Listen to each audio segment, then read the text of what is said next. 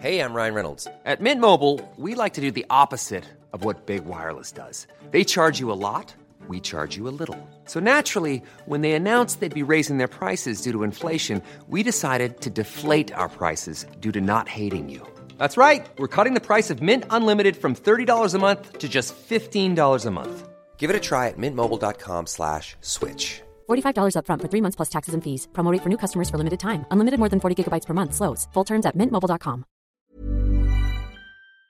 Salut, c'est Hugo, j'espère que vous allez bien. On est parti pour une petite compilation des bonnes nouvelles de la semaine. Et oui, juste des notes positives pour se faire un petit peu de bien au moral. Ça me paraît assez nécessaire après les actus du jour qu'on fait chaque jour du lundi au vendredi. Et on commence avec une première bonne nouvelle de la semaine. Une ville de France a décidé qu'à partir du vingt et un décembre cette année, tous les transports en commun deviendront gratuits pour tout le monde en illimité. Le maire parle même du plus grand réseau de transports gratuits d'Europe. Et forcément, c'est une bonne nouvelle, a priori en tout cas, pour les habitants. C'est pour ça donc qu'on va analyser tout ça. Concrètement, ça veut dire fini les billets à l'unité ou alors les abonnements mensuels. Et cette ville, eh bien, il s'agit de la ville de Montpellier. Alors ça concernera d'ailleurs plus largement la métropole de Montpellier, donc pas seulement Montpellier, mais aussi les communes autour. En gros, ça veut dire que quatre cent quatre-vingt-dix mille personnes sont concernées par cette gratuité des transports. Cette mesure, elle a donc été votée le deux février par le Conseil de la Métropole et c'était une promesse de campagne du maire Michael Delafosse, issu du Parti Socialiste. Elle concerne donc toutes les les lignes de bus et de tramway, sachant qu'il n'y a pas de métro aujourd'hui à Montpellier. Mais alors, à quoi ça sert de rendre les transports gratuits, mais aussi pourquoi ça fait débat, parce que même dans les bonnes nouvelles, il y a des éléments de débat et des éléments de nuance. Eh bien, le but de cette mesure pour la ville, c'est d'encourager les gens à prendre les transports en commun plutôt que la voiture, qui peut être forcément davantage polluant. Ça a donc deux intérêts. Le premier, c'est de réduire les émissions de C O deux, qui est l'un des gaz responsables du changement climatique. On en parle très régulièrement. Et le deuxième intérêt, il est aussi pour les utilisateurs, une mesure forcément en faveur de leur pouvoir d'achat. Ça permet d'économiser le coût du trajet, notamment pour les étudiants qui jusqu'ici devaient payer près de vingt-huit euros par mois pour prendre les transports en illimité à Montpellier. Et oui, au passage, j'en suis conscient pour les Parisiens qui écoutent tout ça,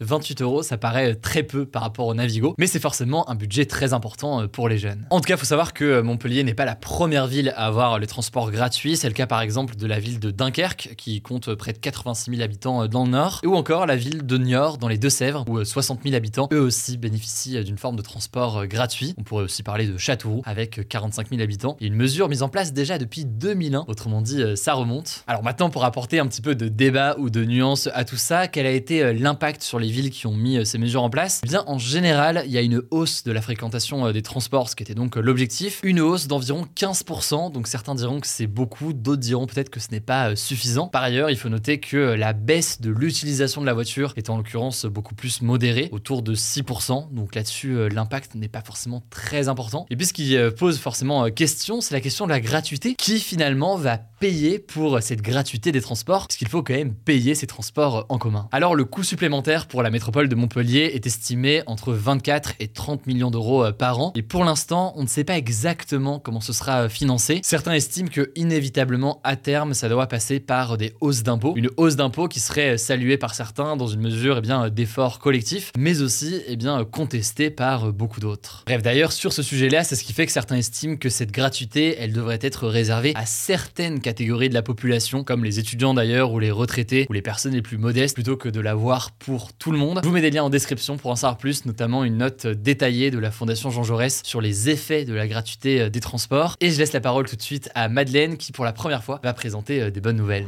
Merci Hugo et salut tout le monde. Alors on commence avec une histoire qui avait très mal débuté, mais qui se termine très bien. Cette histoire, c'est celle de Lilo. Lilo, c'est un chien de quatre ans qui errait dans la rue après avoir été abandonné. Il a ensuite été recueilli par un centre animalier qui a découvert un message autour de son cou. Je m'appelle Lilo, s'il vous plaît, aimez-moi. Ma mère ne peut pas me garder, elle est sans abri avec deux enfants. Elle a fait de son mieux mais elle ne peut pas obtenir d'aide, je lui coûte trop cher. Mais en fait, il y a une chance, c'est que la femme qui a abandonné Lilou a inscrit son nom sur le message, ce que très peu de gens font quand ils abandonnent des animaux. Et en fait, grâce à cet indice, eh bien le centre animalier a pu lancer un appel sur Facebook pour retrouver la famille qui possédait initialement Lilo avant qu'il ne soit vendu à cette femme. Et finalement, en moins de deux jours, le propriétaire original de Lilo a été retrouvé et ils vont bientôt être réunis. Et donc en attendant, Lilo reste au centre où le personnel continue à bien s'occuper de lui. En tout cas, suite à cette histoire, le centre animalier travaille à un dispositif plus global pour apporter de l'aide aux gens qui seraient tentés d'abandonner leurs animaux par manque de moyens.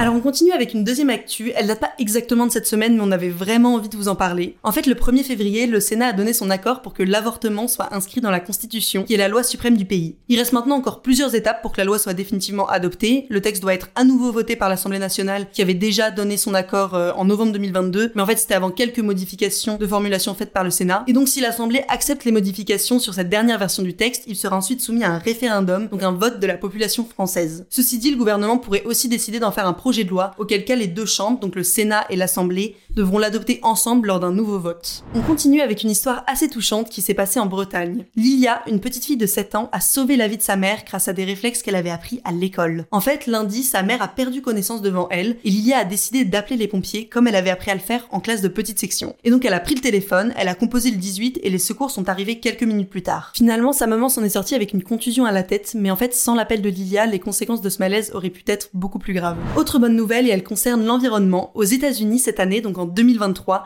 plus de la moitié de la nouvelle capacité de production d'électricité proviendra de l'énergie solaire, qui est donc une énergie renouvelable. Alors les États-Unis travaillent au développement de l'énergie solaire depuis plusieurs années, mais la pandémie de Covid avait pas mal perturbé les avancées dans ce domaine. De nombreux projets retardés en deux mille vingt-deux commenceront donc à fonctionner cette année, en deux mille vingt-trois, et permettront de doubler la capacité actuelle de production d'énergie solaire, réduisant de fait la production d'électricité via les énergies fossiles, comme par exemple le pétrole ou le charbon, qui sont très très polluants. Autre bonne nouvelle concernant l'environnement, ça se passe cette fois en Australie. Pour la première fois, l'Australie a bloqué la création d'une nouvelle mine de charbon pour des raisons environnementales. En fait, plus précisément, c'est pour protéger la grande barrière de corail qui est située à seulement dix kilomètres de ce projet minier. L'extraction du charbon dans cette mine à ciel ouvert aurait contribué à endommager encore plus les coraux parce qu'en fait, il aurait provoqué le déversement d'eau polluée dans la mer. Et on termine avec une dernière bonne nouvelle. En Slovénie, les couples homosexuels ont maintenant le droit de se marier et d'adopter des enfants. En fait, le Parlement slovène avait voté pour cette loi au mois d'octobre deux mille vingt-deux, mais elle est officiellement entrée en vigueur ce premier février. Et donc, c'est une grande première en Europe de l'Est. Jusqu'ici, aucun pays anciennement communiste n'avait autorisé le mariage pour tous. En Hongrie, le pays voisin de la Slovénie, évoquait l'homosexualité devant des mineurs et même passible d'une amende depuis l'été deux mille vingt et un. Voilà, c'est la fin de ce résumé de l'actualité du jour. Évidemment, pensez à vous abonner pour ne pas rater le suivant, quelle que soit d'ailleurs